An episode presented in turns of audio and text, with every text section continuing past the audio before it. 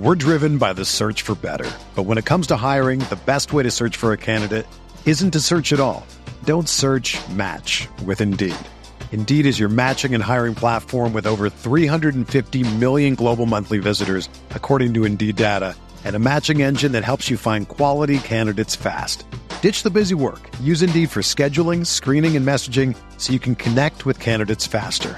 Leveraging over 140 million qualifications and preferences every day, Indeed's matching engine is constantly learning from your preferences, so the more you use Indeed, the better it gets.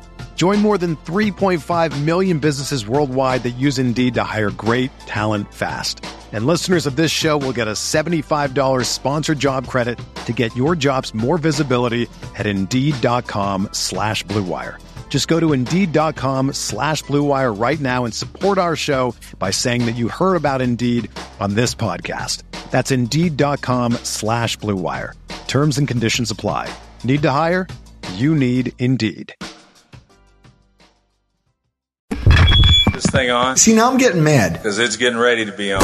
I want my whiskey to fight me a little bit. This is the kind of psychopath that I hang out with. I got beat up outside of a Denny's. The Rockpile Report with Buffalo Bills season ticket holder Drew Gear. He likes to get in X's nose. Something I can't do with this podcast because I drink too much. Chris Kruger. My rollerblading, blonde mohawk producer. The pettiest, hardest drinking Bills podcast. I'm an adult. I know what I'm about.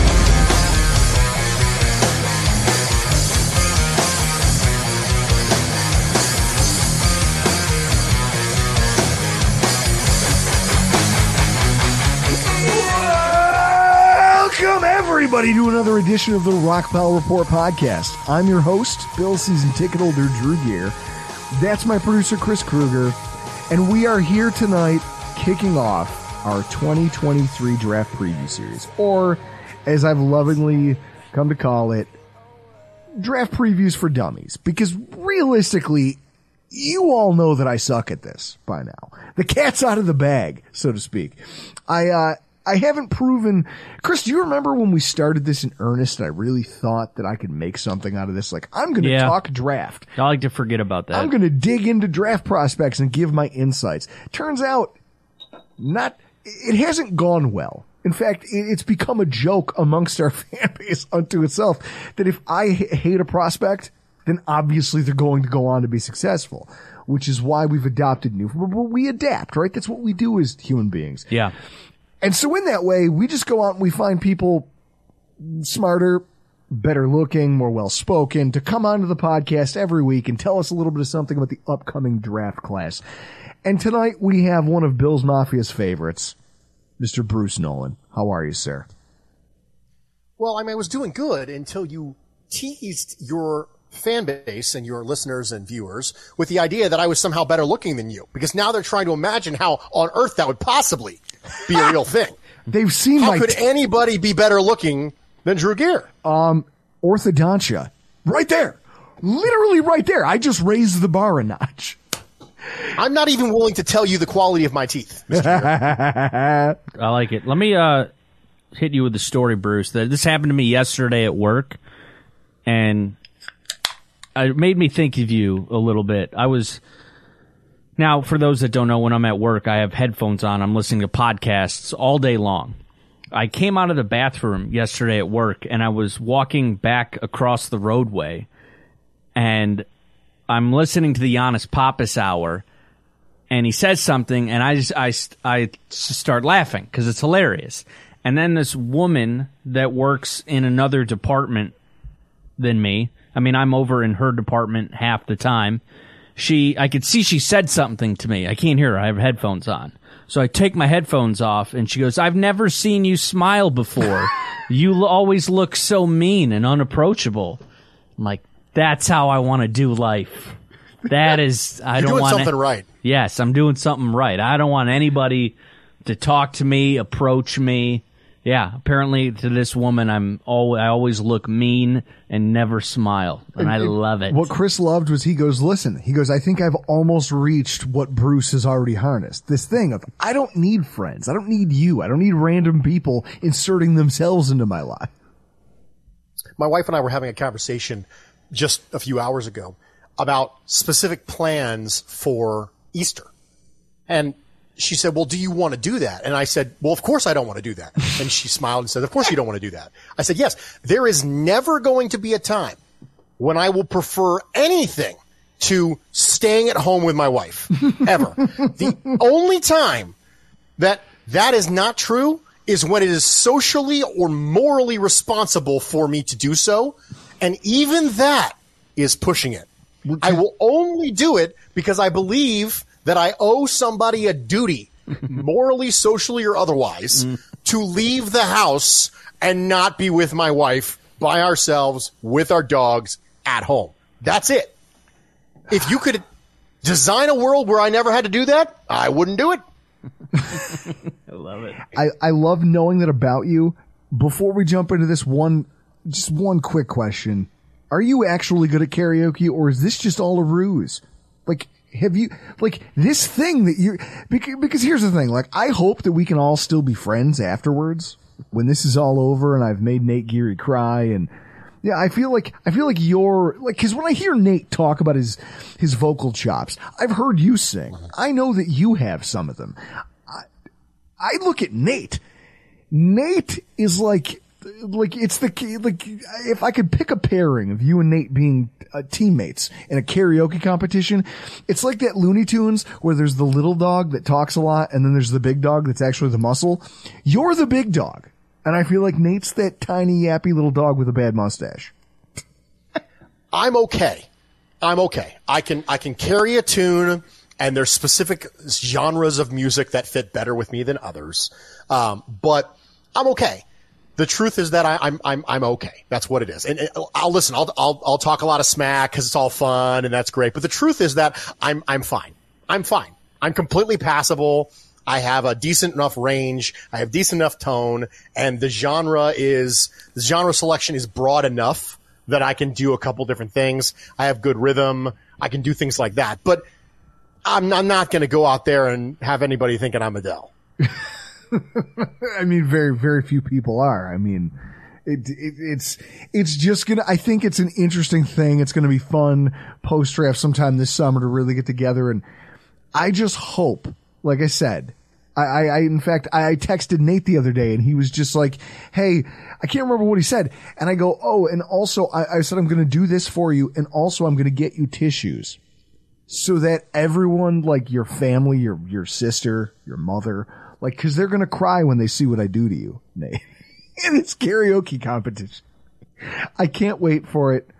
But even more so, I'm looking forward to talking to you about this year's draft. Last year, you got what you wanted. You finally got the thing that you've been clamoring for forever, which is that the Buffalo Bills draft cornerbacks. Not just, they did it early and often, right? Not one, but two. And both went on to play significant roles for our team. And while acclamation for each was kind of an uneven path, would you say that their rookie seasons were, and I'm putting this in quotes, successful? Successful qualitatively? I don't think they were successful quantitatively. Greatness, I've talked about this when I talk about Hall of Fame players or mm-hmm. all pros. Greatness is determined by how well you do something multiplied by how long you do that thing. So this is where you get the phrase flashes of greatness or moments of greatness. If you say that about someone, it means they don't have greatness. Why? Because you qualified it as flashes. Therefore, greatness as a concept must be how good you do something, how good you are at a specific thing, multiplied by the length of time at which you do it. So, with Kaiir Elam, it was because they didn't want him to play, and with Christian Benford, it was because he got hurt. So both of them played at levels that were at or higher than they could reasonably have been expected based on the any reasonable bar coming in. Kaiir Elam was a press man corner who was drafted almost purely for his physical traits and his work ethic into a system that he was arguably not a good fit for. Christian Benford was an extremely experienced, physical, tough, ball hawking corner from significantly lower degree of difficulty college experience. Both of them played perfectly fine. So when I look at their rookie seasons, I'm absolutely pleased with both of them. My issue is that I didn't get to see enough of them, not that I didn't get to see the flashes of, I'm not going to say greatness, the flashes of goodness for either one of them. And I did. And I'm well, and I'm really happy that you explained it like that because see, this is why I love you. You're a professional because you set me right up to roll into this because I'm, I guarantee you that the people who make the decisions over at One Bill's Drive probably feel sort of the same way. You know, when they think about this, okay, we drafted these two kids and we didn't get to see a ton, so we kind of have to figure out what do we have? And so with that in mind, you figure Dane Jackson is still in the fold. You have a Tre White who hopefully is now with a, a full off season under his belt, an off season program, some acclimation with what's going on around him. You will have probably the strongest cornerback room that Sean McDermott has had since, I don't know, since he took over as the head coach of the Buffalo Bills in 2017. With that in mind, I, everything I've read tells me that this cornerback class, the strength of it really is at boundary corner. These big physical, I mean, Chris, if you scroll down here, he's got in front of me the draft network's list of all the prospects in the cornerback class. There are so many of them at the top that are six foot, six foot four, six foot two. These big guys who project as great boundary corners. And then you look at that, what we saw last year from the guys the Bills drafted going into their sophomore season. What do you think that this team's appetite's going to be to add another boundary corner to their room? I don't think the appetite will be high unless something's sticking out. I am never, let me just go on record. I am never going to complain ever about adding more defensive backs as a general rule because we've seen time in and time in that people can get hurt in that position and all of a sudden you're in a deep, deep load of dog doo doo. Like that's just the way it is. And so I'm never going to complain about back seven ever, except I wish you would have gone for a different position because I think it's a higher need. That's it. That's the mm-hmm. only time I'm going to complain about it is from a value need base. But from a team standpoint, if you have Dane Jackson back on a lower than tender level contract, if you feel good about Christian Benford, which you clearly did because you were playing him over player you picked in the first round, if you feel good about Kaiir Elam, if you think Tredavious White is going to be two years removed from the ACL injury and can regain form, the only time I feel like you would have a significant appetite is if you are convinced that Christian Benford's moving to safety. If you think Benford and Taylor Rapp are your safeties, then all of a sudden now you need a third outside boundary corner. And now it becomes in play maybe early day three, middle day three. Aside from that, I think that you can maybe make an argument that the way that this team drafts can tell us what they think as far as whether or not they're planning on moving Benford to safety. In addition, there was a comment made earlier this offseason that I was not prepared for, which was it was about the concept of Taron Johnson going to safety eventually down the line.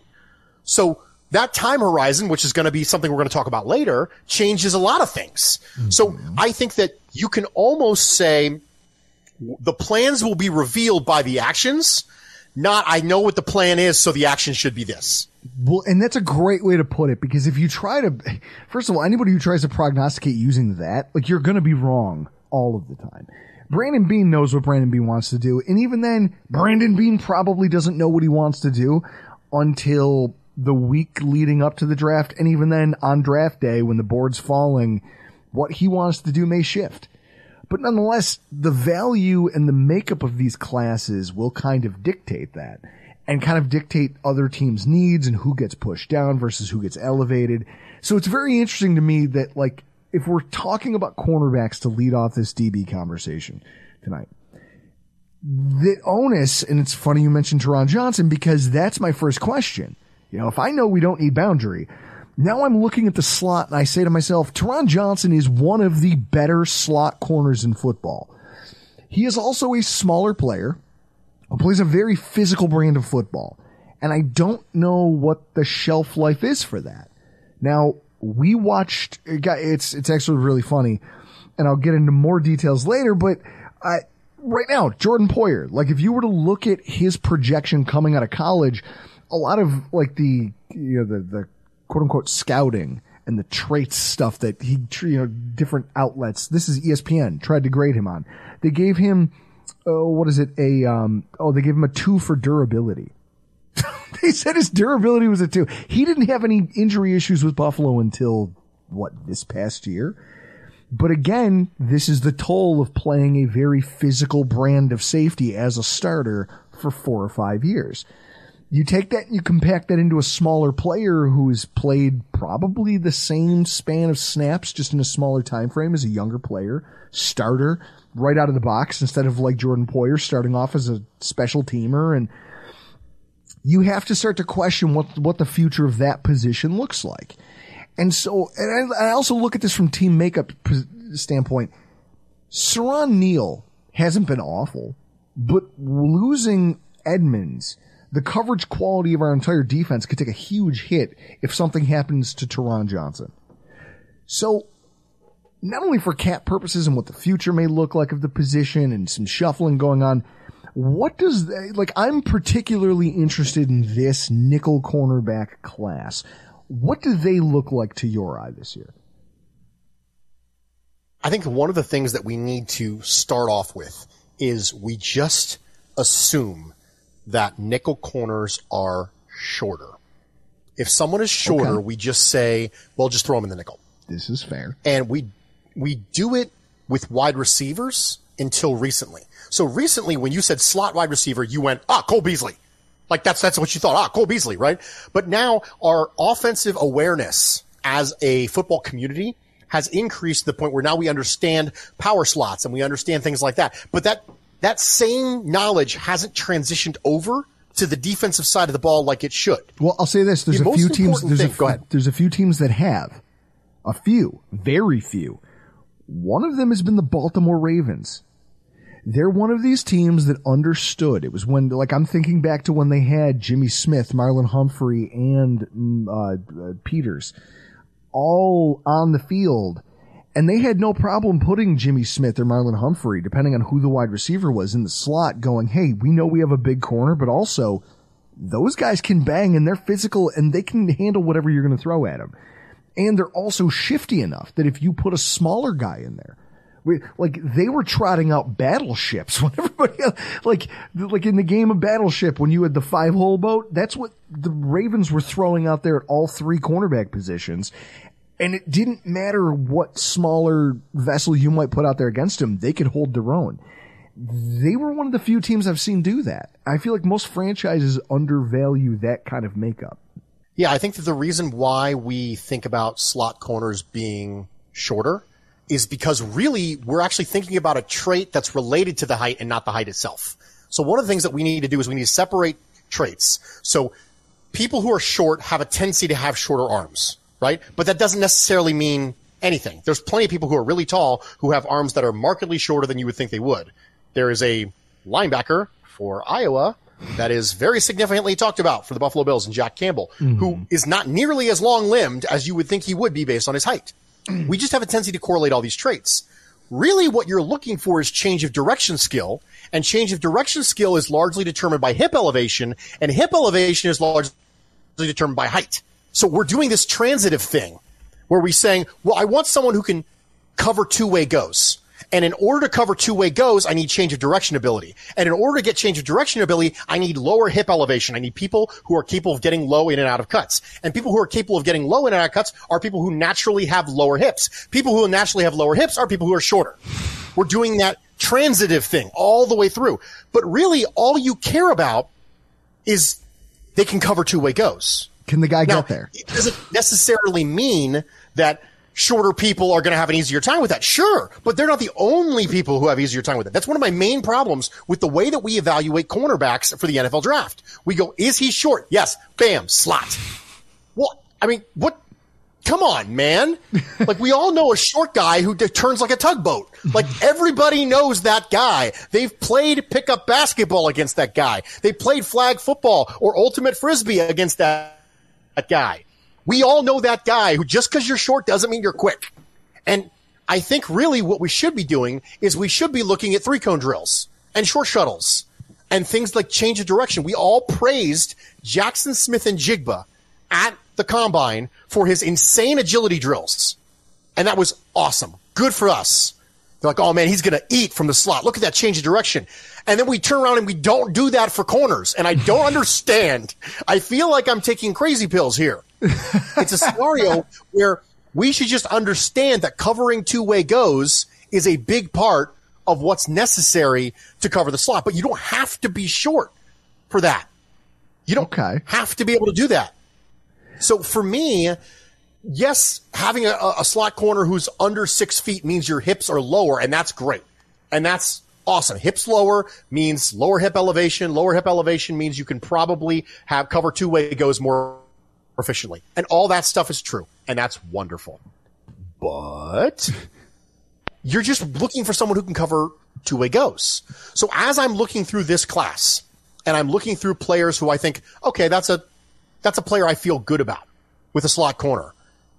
I will tell you right now that cornerback testing is incredibly important to me. There are certain positions where you look at it and the combine and you go, yeah, I mean, it's not, yeah, it's whatever, you know.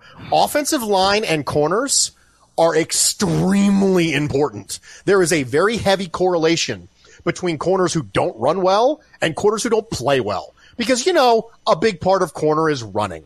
Like, that's a big part of it. Imagine you were covering the best athletes on the planet and they know where they're going and you don't know where they're going. You have to be an even better athlete than the people you're covering to keep up with them because they're, it's like playing tag. You got to be a better athlete to catch the guy because he knows where you're going and you don't. This is where I'll throw in. Now, now to Chris, this will mean nothing to you. This will be confirmation of everything you just said. Teez Tabor was taken in the second round. He was a second round oh, draft Don't, pick. don't get me started on Teez Tabor. Teez Tabor was one of the biggest draft busts at cornerback. I mean, we're talking in the era of Dee Milliners and just in the era of SEC cornerbacks who got taken too high. Teez Tabor might take the cake for being the least accomplished of all of them. Maybe the most embarrassing one. And again, he had all the hype. He tested terribly. I'm looking at his RAS scorecard right now. Everywhere he was poor. His speed grade, his explosion grade, his cone drills, everything was bad. Literally everything was terrible. And yet his size grade was big. He was big. His weight grade was, everybody loved him. Like this is it. Testing matters at this position. So who are some, so, so out of what you've seen, who are some of the guys who you think test well enough that for a team like Buffalo, who probably isn't going to commit a ton of resources to a position at the top of the draft, where we have more pressing needs on the roster or positions that com- just simply command more money on the free market. So you're probably pressured into drafting those positions more often than you would otherwise. Who, how do you feel about the Bills' ability to maybe go out there and find somebody who might fit that role? Every year I fall in love with a nickel corner. Every year. This year it's Clark Phillips. Clark Phillips from Utah. One of the things that we don't talk about enough when it comes to slot corners, because I just mentioned a lot of stuff when it comes to covering two-way goes and hip elevation, mm-hmm. and we're not going to talk about that anymore. But you got to trigger downhill and play the run. Like you just you have to. Taron Johnson is the reason why the Bills play nickel all the time. Yep. They wouldn't Taron do it. Johnson he, is the reason. 2017, they didn't have him and they played like 37% or 40% base almost. And that's a lot in today's NFL. Just base 4-3. The Yep. following year as a rookie, they draft Taron Johnson in 2018 and they've never looked back. He is the thing. He is the spoon. He is the straw. Whatever it is that you use to stir your milkshake, that's what he is. Right? Because we all know you should get a root beer float and you should kind of whip it a little bit, like whip it real good with your spoon. and then you can suck it up through the straw as long as it's, you know, partially whipped. Yes. But Clark Phillips is that guy for me. You look at Clark Phillips, you go, oh, he runs a 4.51. And you think, I love how we think 4.51 is like slow now, right? But it's not. But this is a guy who is, I mean, 432 on a 20 yard shuttle, which is fantastic, right? He's a playmaker, absolutely a playmaker. This is a guy who triggers downhill. He's physical. He makes a play on the ball. He's aggressive. This is the kind of nickel that you want. Now, I don't think the Bills are going to be in the nickel market right now, but I'll tell you this right now. If, if we were in 2025 right now and there was a potential succession plan to get Taron Johnson to safety, I would be screaming to draft Clark Phillips. Now, of course, he, he won't be here in two years because he's here now. But a player like this, absolutely, absolutely give me all of the hyper aggressive five foot nine, five foot 10, great athletes who move side to side quickly, have good change of direction skills, and have fearlessness in them. Give me all of them for that position because it's so important. Give me one of the things that we talked about with Taron Johnson when he was early is we talked about that Bob Sanders mentality. We talked about the ability to trigger downhill and just yep. go, right? Give me YOLO in my nickel. I'll never, I need I'll never forget YOLO. Bob Sanders. Bob Sanders missed a huge chunk of the Colts Super Bowl season and their defense was pedestrian. And then he returns from injury and you watched them become a whole different defense because he was a guy who for his time, everyone goes, well, he's tiny. What? A, no, because he has balls and he plays like it. And when he, and so when you have another safety who watches Bob Sanders come down and lay wood on a running back in the open field, it sends a message to everybody else that if I'm half, if I'm 20 pounds lighter than you and I did that, you better step your game up. Like that's it. And it elevated everybody around him. Taron Johnson does a lot of that for us. So I like just hearing about some of these prospects who you think might fit a similar role out of this class. Uh, one of the guys I'm most curious about just personally is Mekhi Blackmon because he, he's gotten some run. There's been some pre-draft conversation and I also feel like where he's being talked about drafted, you know, that third, fourth round range, kind of, kind of where they found Taron Johnson might make sense for a team with our other needs. What do you think about him as a prospect? I don't know what to do with Mekhi Blackmon. I, I don't know what to do with him. I I want him to play safety, but I only want him to come forward. So I have strange vibes because I don't believe in drafting box safeties, mm-hmm. like at all. Like you don't hmm. draft them because you can get box safety like players in undrafted free agency to play special teams for you. If you are a run defender as your primary function, I don't really want to draft you that much anyway. This is a passing game, right? If you're a two down thumper linebacker, I'm not really interested. If you're a two down defensive tackle, I'm not super interested. You have to be able to impact the game on a passing level. So when I look at someone like Blackmon, and I think to myself, okay, the fluidity is lacking a little bit. So you think, okay, well, let's move him to safety, right? Because that's usually what you do with someone who lacks fluidity. You go, okay, let's move him to safety, right? But then he's like super duper physical in coverage because he doesn't really fluidly stick with people. Like, do I want him handling a deep half, a deep quarter? Like, so I'm sitting, okay, I, I like the versatility. Like, I think to myself, okay, I like the fact that he's played outside and he's played in the slot, right? I like those things. But I think to myself, okay, immediately I want to move him to safety. But then a second I move him to safety, I go, do I feel comfortable having him cover a half? I had the same question when I drafted Jaquan Johnson. I love Jaquan Johnson, right? But Jaquan Johnson is one of those players where I go, yeah, I, I don't really want him covering a deep half. And when you say that out loud to yourself about a safety, that you go, okay, so if you don't want him covering a deep half, what do you want him to do? Because if you don't trust him to cover a deep half, that means you don't trust him in cover zero either. You don't trust him in cover one either. So you only trust him in quarters or when he's in the box? Well, then you can't really do much with that. So I like Blackmon. I just don't really know what to do with him. So it's one of those players where you go, Hey, this is a fun player. Cool. What do we do? and I don't, the answer is I don't know. I have no idea. He's extremely physical, which is awesome, but he's not a great tackler. So if you're really physical, but you're not a great tackler, but you I want to move you to safety, but I really want good tacklers at safety, but I also don't want you to cover. I don't know. I don't know what to do with him. I was going to say if you're if you're, if you're really physical and you're not a great tackler, you probably just go to play for the uh, Auburn Tigers. We're driven by the search for better, but when it comes to hiring, the best way to search for a candidate isn't to search at all. Don't search. Match with Indeed. Indeed is your matching and hiring platform with over 350 million global monthly visitors, according to Indeed data and a matching engine that helps you find quality candidates fast. Ditch the busy work. Use Indeed for scheduling, screening, and messaging so you can connect with candidates faster. Leveraging over 140 million qualifications and preferences every day, Indeed's matching engine is constantly learning from your preferences, so the more you use Indeed, the better it gets. Join more than 3.5 million businesses worldwide that use Indeed to hire great talent fast.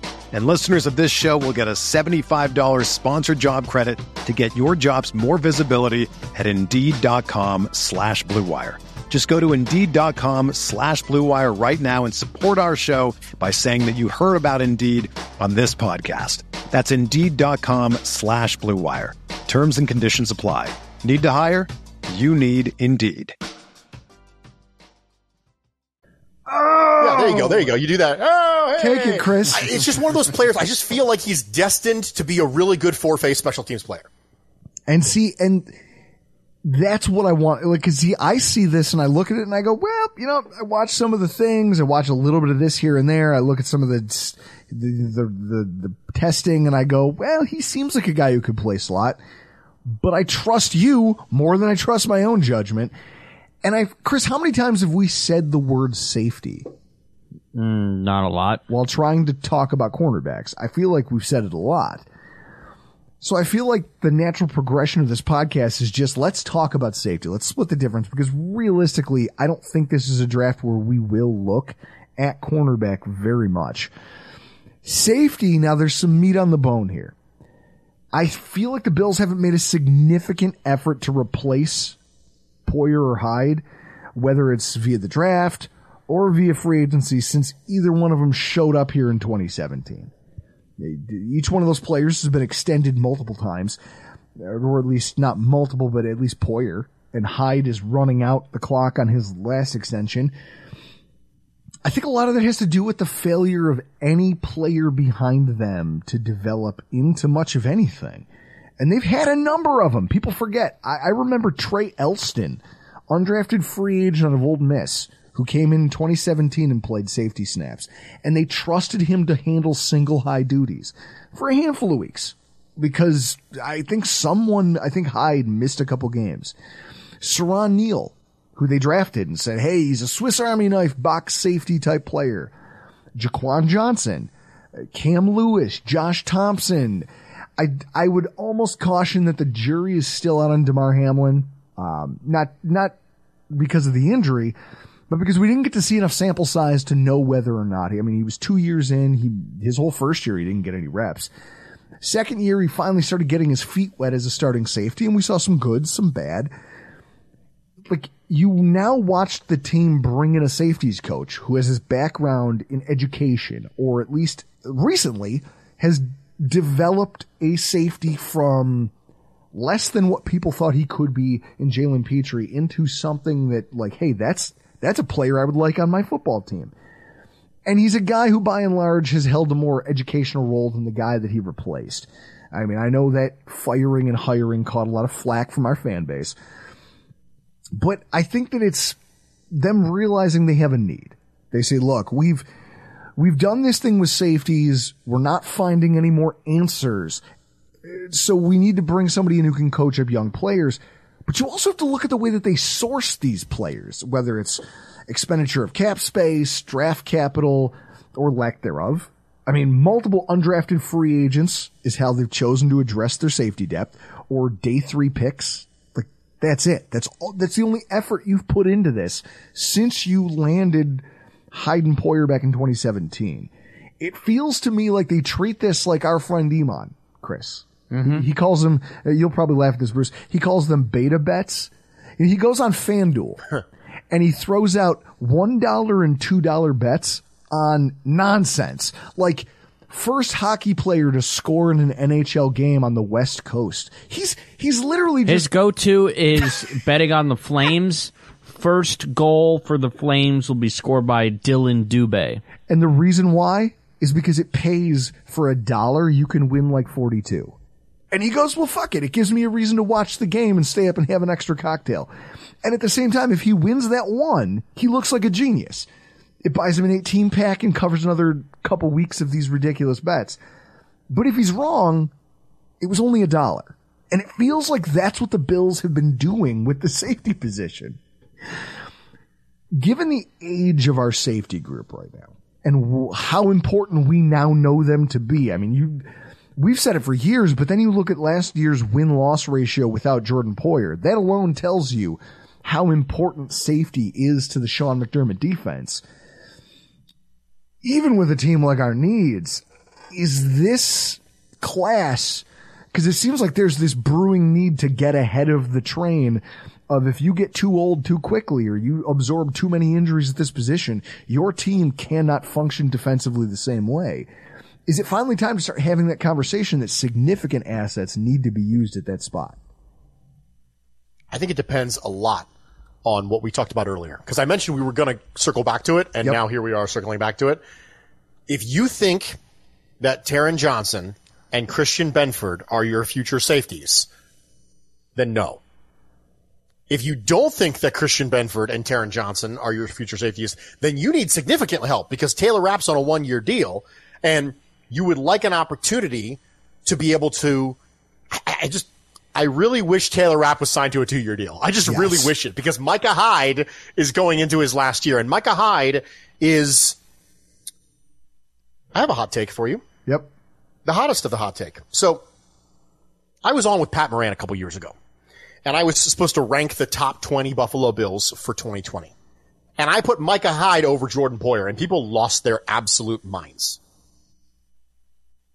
Just because you don't notice him as much doesn't mean he's not incredibly important. Micah Hyde is the best deep ball defender in football.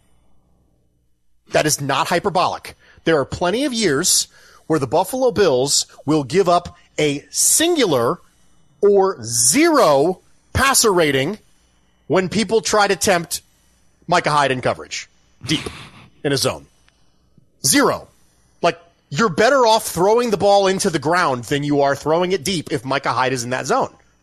He is the best deep ball defender in football. Ask Mac Jones about that. Ask Mac Jones. He's like, I got this. I totally got this. No, you don't. No, you don't. It's a little bit like the Tremaine Edmunds argument. You are not going to notice what Tremaine Edmunds did until things start happening that didn't happen before. It's Yes. an opportunity cost function. It's you are not noticing this thing because oh, oh because what you're looking for is you're looking for splash offensive plays from a defender. Yep. And I don't understand why we do that. Because what you want is you want splash plays. You want offensive plays from your defending players. But that's not what defense means. Defense is about stopping things from happening. Now, one of the ways in which you can stop them from happening is by taking the ball away or knocking it away. But if you decide, if you make an impact on a cornerback, a quarterback, where he decides not to throw the ball, that's you defending. I was about to That's s- you doing your job. That's what the word defending means. I was about to say, some of the best defenders in football, to me, I've always looked at this sport, just having played it a little bit, knowing what I know about it. It's, it's a hallmark of high end play when quarterbacks don't try you. Because it's just like, oh, I, I already, first of all, their eyes tell them that guy's not open more often than not. And also the, their common sense that goes, if I loft this thing up there and Micah Hyde's within three and a half to four feet of it, it's probably a bad call. I'm not going to risk it. I'll go somewhere else where my odds of success are higher. Like that's football, isn't it? playing quarterback is probability function with 300 men trying to beat your face. Yes. That's what it is. So if I have a 20, if I perceive that I have a 20% chance of completing this pass for 30 yards, or I have a 60% chance of completing this pass for 10 yards, I'm going to take the second option. It's probability function. That's the way this works. 100%. It's probability function in real time with 300 pound men trying to kill you. Like that's what playing quarterback is. And if you can drive the perceived probability down for a quarterback in pass coverage, that's a win. That's defending. That's what you're supposed to do. Micah Hyde being on the last year of his contract is extremely concerning to me. Yes. And because one of the things we saw last year, all of a sudden out of nowhere, it was, man, why do the Bills suck on third and long? I, I feel like every yes. time third and long comes around, they complete. Hello, we didn't have Micah Hyde. Everyone's like, oh, it's a Leslie Frazier thing. Let's isolate the variable. We had Leslie Frazier last year and we were good on third and long. We have Leslie Frazier this year and we're bad on third and long. Hmm. What player is it that played off the line of scrimmage who isn't playing this year that yeah. we think might have an impact on that? It's Micah Hyde. So I am extremely concerned mm-hmm. about Micah Hyde going into his last year of his contract. But if you think that it's Benford, Taron Johnson, Taylor Rapp, some combination of them taking over for Jordan Poyer and Micah Hyde, then no, you don't go into this thinking you need to address that situation. But if you don't, if you think that Taron Johnson's got three or four more years as a nickel corner and Christian Benford's going to be CB3, your mm. first man off the bench as a boundary corner, then you better darn go well find yourself a safety right now. Exactly. So with that, well, and it's funny you, you're talking about what makes them elite. I, I just, as you're talking, I, my head goes to Marcus Peters, 2019 Bills game. Final play of the game, the Ravens play a cover zero, and it's just Marcus Peters and John Brown, our number one receiver at the time. Split out wide, he's on an island. They are going to blitz Josh Allen on the final play of the game, and they're going to dare him to throw at him. And this is the difference between guys who statistically are great, but then are not only statistically great, like quarterbacks avoid them, so their numbers might not show it, but then they make the play.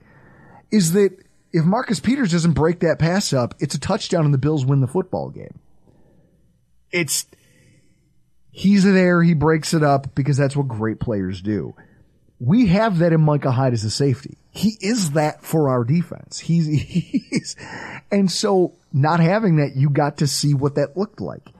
Now I'm looking at this year's class and I'm wondering not only what the appetite of the team is going to be, because it's clearly important, right? Like you just hit on it. Mm-hmm. Our defense was statistically worse in some very key areas because we didn't have Micah Hyde. And Micah Hyde's coming up on the end of his contract. He's a little long in the tooth.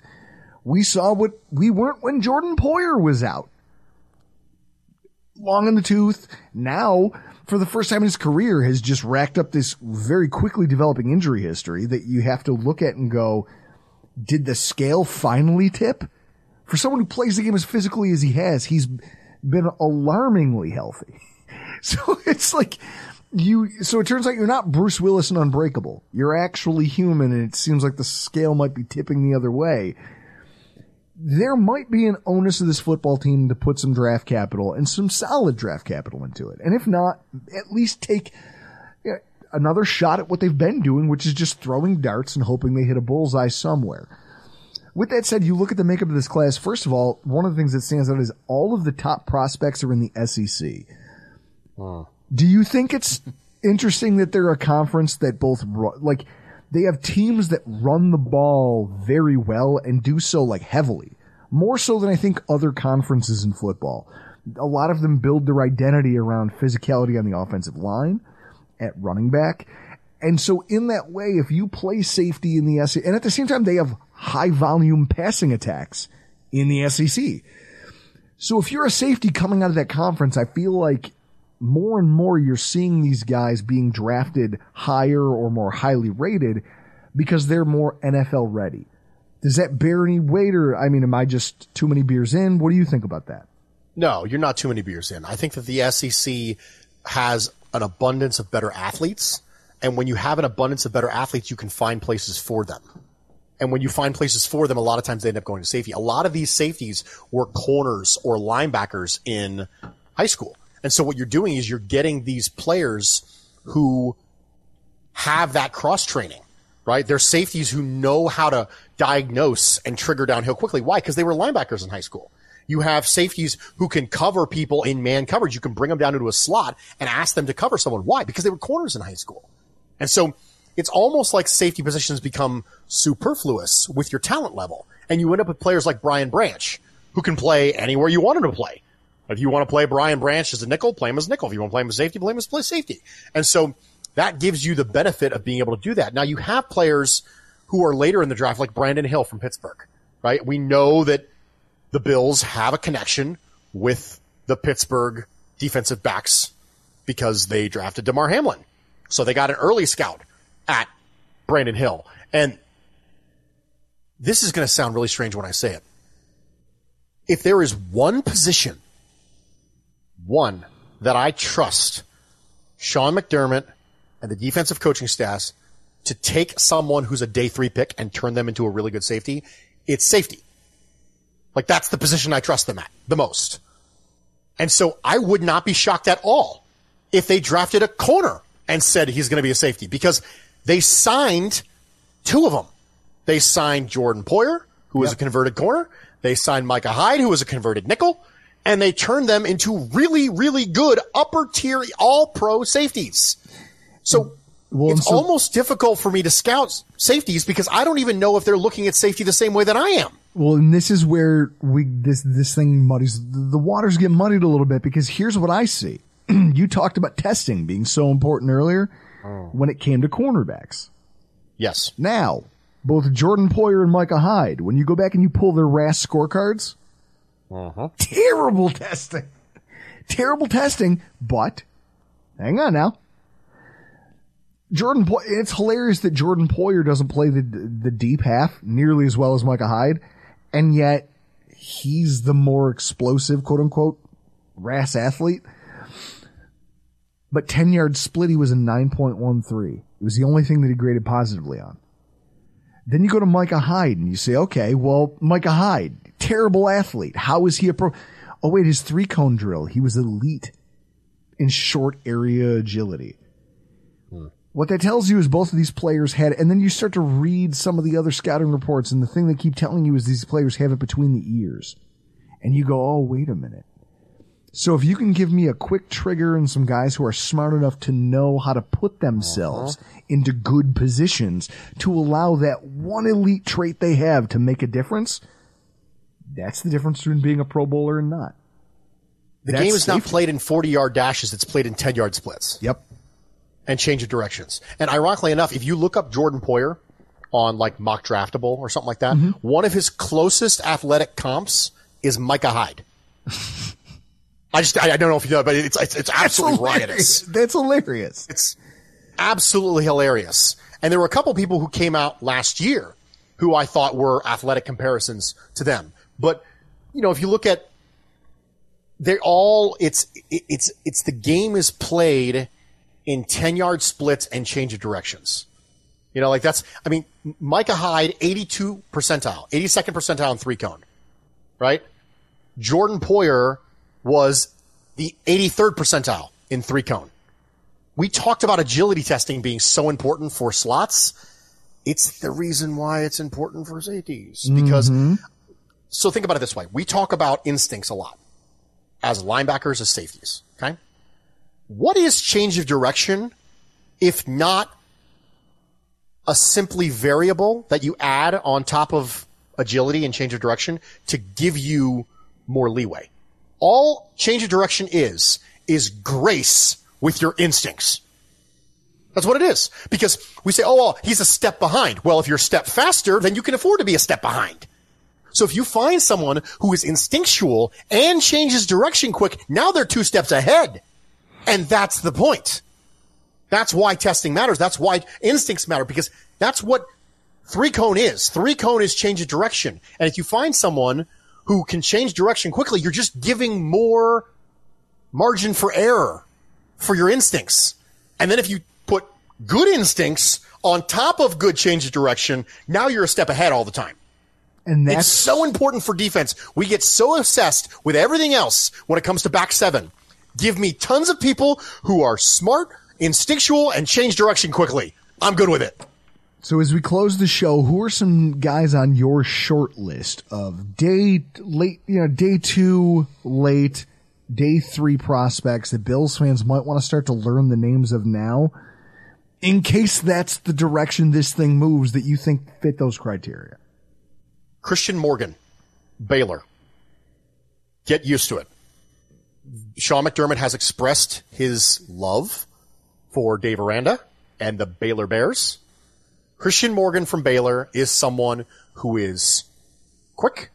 He is someone who moves well. He looks like an athlete. When you see him, you, you look at him, you're like, hey, that, that guy looks like an athlete, right? He is somebody who doesn't stand out to you as being deficient in any one particular area.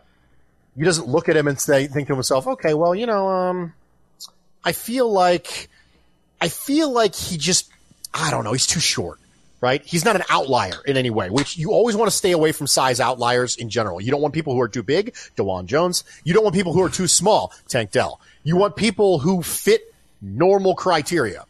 And Christian Morgan is a player like that who comes from a program that you know that they have significant respect from. Like that's just the way it works.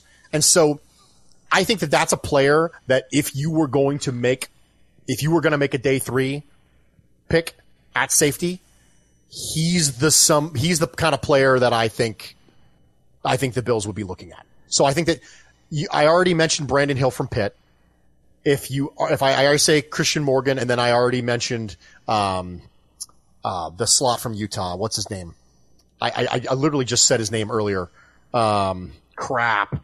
Cornerback, Utah, slot. Uh, the, he has a three at the end of his name. Clark Phillips, the third. There we go. Clark Phillips III. Those are three people who, if they're sitting there, round four, five, six, I, I, I'm making a call and I'm happy about it. God. Chris, how mad will you be if they take a second round pick at safety? I wouldn't be that mad. I mean, I will be if it's not Jordan Battle. I mean, Poyer. yeah, Poyer and Hyde are in their later years, so at some point you gotta gotta do something. It's weird thinking that Alabama has three safeties that are probably all going to be drafted in the what top four rounds. It's just, but I think again that's a, it's indicative of where that where that conference has gone. You have to be able to play the run. You also have to be able to play the pass, and it's getting a lot of their guys drafted, which is going to make it a better scout it, it's it's a college football's weird like that. I, I'm interested to see where they pan out. I'm interested to see where the Bills decide to allocate their draft resources. This whole safety thing is just it's the one fly in the draft ointment where I go, offense, offense is the need. But maybe. I mean, maybe defensive lines in this conversation too, but it's like, holy shit, maybe safety because of how important, like last year's defense showed us it is. I don't know. I'm sure you're going to have a lot more of this on your pods over the course of the next month. You stay busy over there at the uh, the Bruce exclusive. Obviously, everybody knows where to find it. What do you have coming up? Do you want to tease a little something for our listeners? So this week we're going to be talking about rebranding. The name of the show this week is By Any Other Name, of course, taken from the Romeo and Juliet, William Shakespeare. Is this why where you, we talk about? A, is this why you tweeted out asking about nicknames? Yes. Dude, there's always a plan. There's always a there's plan always with a you. plan. Like even social media, you don't use social media for fun. You literally like this is just a podcast vehicle, isn't it? Yeah, pretty much. Okay. Um, there's always there's always a plan. I'm always collecting some sort of data. There's always there's always a plan. Every poll, every question, there's a plan. And so we're going to talk about nicknames. We're going to talk about rebranding. We're going to talk about how we call things different things, and then we get so used to our nickname vernacular that we forget our real name. And so we're going to talk about things, how that applies to the NFL draft prospects, specific people who are called specific things, but they're called those specific things to slant you a specific direction. And we can't actually lose sight of what they actually are. I made the joke of a meme not too long ago that the second you start to press somebody about spending meaningful draft capital on a running back, they'll say, well, he's an offensive weapon. That's a great example of what I'm talking about. Oh, it's okay. He's an offensive weapon. No, he's a running back. You're calling him an offensive weapon because you're trying to get away from the fact that, well, he's special. He's different. He's an offensive weapon. No, he's a running back. He's running so, back. And running backs, hey, Chris, didn't we paint the picture last week? I, I literally, I build charts. That's what I do, Bruce. And I charted that there hasn't been a Super Bowl winning team for four years that has a rusher any more successful than Devin Singletary. Or that like, like your leading back wasn't any more successful than that guy. And no combination of a lead back plus a second back plus a quarterback has ever been more successful than Josh Allen and our two guys. So realistically, if that's the case, I don't know that I need, I don't need the next coming of Adrian Peterson. don't do that Right. to me. I agree with you. It's it it. Well, man, let me ask you: Have you ever saw a piece of technology? Have you seen a piece of technology and you think to yourself, "Wow, that's fascinating. That's awesome. This is so cool." Or your wife will tell you, "Hey, this is so cool," and you will say, "Yes, it's cool." Do we need that? Is that is that a coolness we need in our life? All of the That's time. the way I feel about things like that. Like, oh yeah, hey, that's awesome. I don't know how useful it is, but it's awesome. I'm having the same conversation, which again is part of the pod this week, about the concept of clutchness. The concept of clutchness, being clutch, is incredibly overrated. Because everyone, the only difference between scoring 35 points in the first quarter and spending it in the fourth quarter is how we are emotionally feel about it. That's it. God, and it takes a special person like you to break that down and literally tear all emotion away from it and just look at it so scientifically. I love it. I can't wait to listen to it. Guys, I, Bruce, thank you so much for taking time out of your evening and your busy social life. I can't even say it with a straight face. I can't even hear it with a straight face. to, to, to come and join us on the podcast. But for tonight, we got to get the hell out of here. Guys, that's been Bruce Nolan. I'm Drew Gear. That's Chris Kruger. And this has been your Rockpile Report. Whether you're a world class athlete or a podcaster like me, we all understand the importance of mental and physical well being and proper recovery for top notch performance. That's why I'm excited that Unifyd Healing is sponsoring podcasts on the Blue Wire Network. Unifyd Healing is a new and super innovative global network of wellness centers powered by Energy Enhancement System, or EE System. If you haven't heard of the EE System yet, then you'll want to listen up.